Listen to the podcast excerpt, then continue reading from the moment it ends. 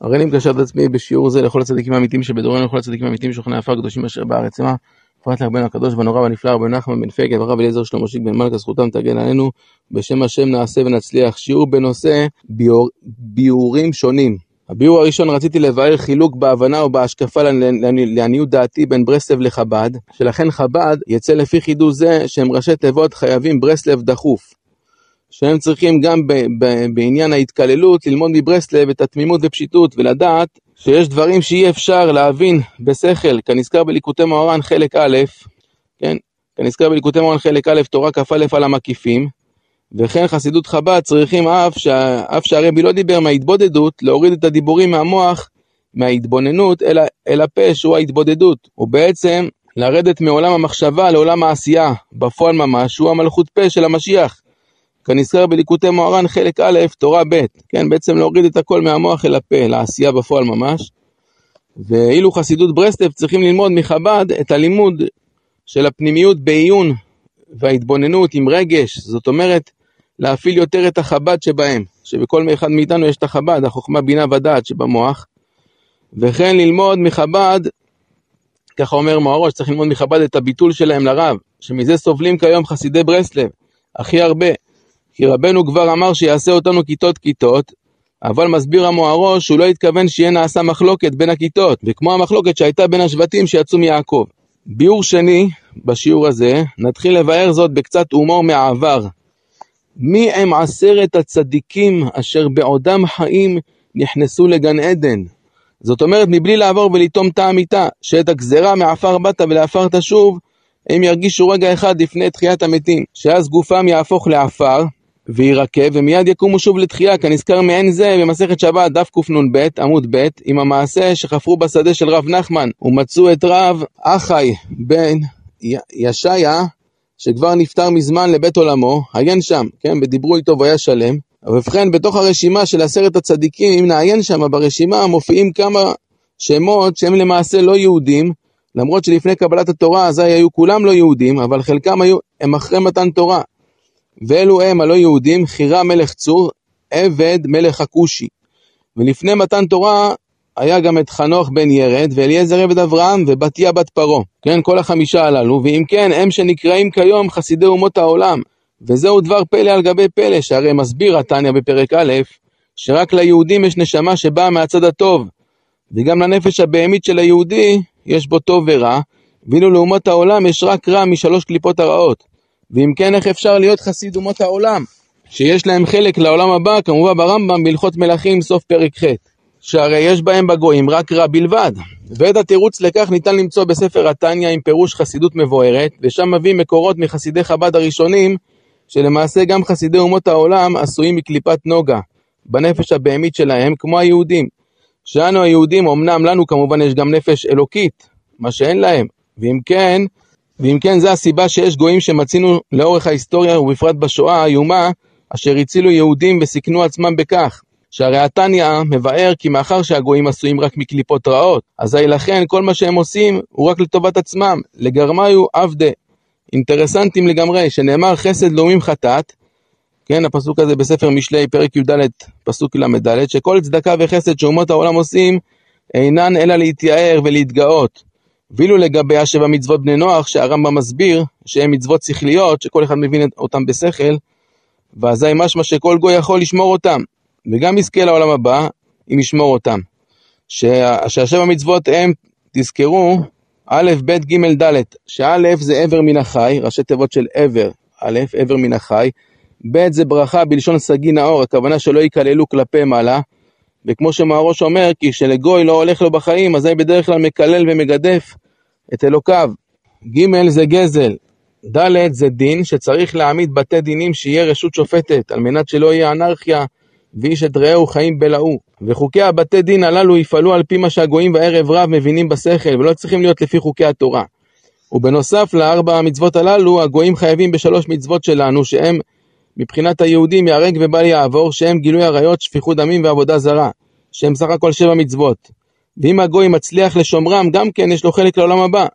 וחייב להגיד שיש להם בחירה על אלו השבע מצוות, שאם לא כן, אזי למה הם יקראו בתואר מצוות, שהרי לא, לא בחירה, לא יוכלו לקיימם. וזהו גם כן חלילה משחק מכור כביכול, שאין להם אפשרות באמת לבחור, אז ודאי שאי אפשר להגיד את זה, וכן על מה פרעה נענש, הרי במכות הראשונות הוא זה שהקשה את, ליב, את ליבו, וכן על מה אנו מבקשים מהשם שינקום בגויים, על אדם ששפכו לנו אם היינו אומרים שאין להם בחירה, אף, ש... אף שיש רוצים להגיד כי העונש שלהם זה רק על התוספת אכזריות שלהם, ושהם מכוונים להנאתם ולא לעשות את רצון השם שרוצה ולכן נותן להם להרוג בנו, שכביכול הם רק השליחים שלו. זה בוודאי לא הסבר אמיתי לחלוטין, ושכ... ושכן מצינו במסכת גיטין, דף נ"ו עמוד א', את הסיפור מנירון קיסר, שלא רצה הוא בעצמו להחריב את ירושלים ולשפוך דם, ולכן ברח והתגייר. ולכן כל גוי שרוצח וגוזל זה רק מבחירתו, אף שלא מבינים זאת בשכל, כי הרי עשוי משלוש קליפות הרעות. כמובן בתניא פרק א', וזו אחד מה, מהמבוכות השכליים שלא ביארו לנו חז"ל והאחרונים, שלא ניתן להבין בזה העולם. כי זה מקיף שכל שגדול עלינו, כמובן בליקוטי מורן חלק א', תורה כ"א, עוד ד', עיין שם, שלכן רבנו אמר כי עיקר היהדות זה תמימות ופשיטות, לעשות מתוך הקבלת עול, ולא צריכים כל דבר לתרץ בשכל. וכמו שאומרת הגמרא בברכות, לאמוד לשונך, לומר איני יודע. אז מה זה בושה לומר איני יודע? שלכן אה, חכמינו אמרו איני יודע. שלכן נאמר מרבה דעת מרבה מכאוב, שהכאב בא מזה שלא מבינים כל דבר. כן, וכמו שאומר השיר, יש דברים נסתרים, לא נבין, לא נדע, נעשה גם דברים שנראים בלי סיבה.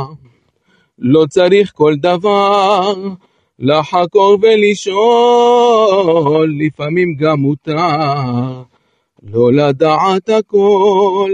ולכן כיום בכל מקום חייבים ברסלב דחוף, שזה החב"ד האמיתי. ובזה נביא ונחיש את משיח צדקנו. ביאור אחרון לש... לשיעור זה ואקטואלי מאוד, ידוע ונשמע בכל המדיה כי הפעם רוצים לגייס את בחורי הישיבות בכל מחיר. ובפרט עקב המלחמה כיום והצורך לתוספת כוח אדם לצבא שמכין תוכניות להמשך המלחמה. והפעם בג"ץ וכל השמאל והמרכז הפוליטי מתאחדים יחד, וזאת בעיקר כדי להשקיט את הלך הרוחות בחברה, שנמאס להם כבר כביכול להיות פראיירים ולשאת לבדם בנטל הצבא וההקרבה, והדם של החרדים לדבריהם לא שווה יותר ואדום יותר. ובכן, מי אני שייתן פרשנות על זה ו- ויאמר נבואות? אבל בתוך עמי אנוכי יושבת, ויש לי רשות כמו כולם להביע דעה, ומי שרוצה יקבל ויוסיף לקח.